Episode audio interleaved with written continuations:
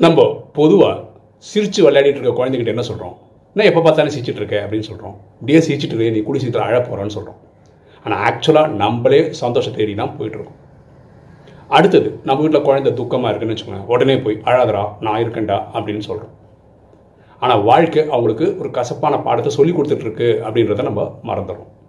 நம்ம என்ன பண்ணணும்? குழந்தை சந்தோஷமாக இருக்க? நம்மளும் கூட இருந்து சந்தோஷமாக இருக்க பிறகு பயிற்சி பண்ணணும். குழந்தை துக்கமாக இருக்கா?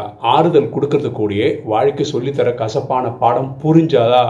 அப்படின்றத குழந்தைய கேட்டு இல்லை புரியலைன்னா நம்ம சொல்லித்தரணும் எண்ணம் போல் வாழ்வு.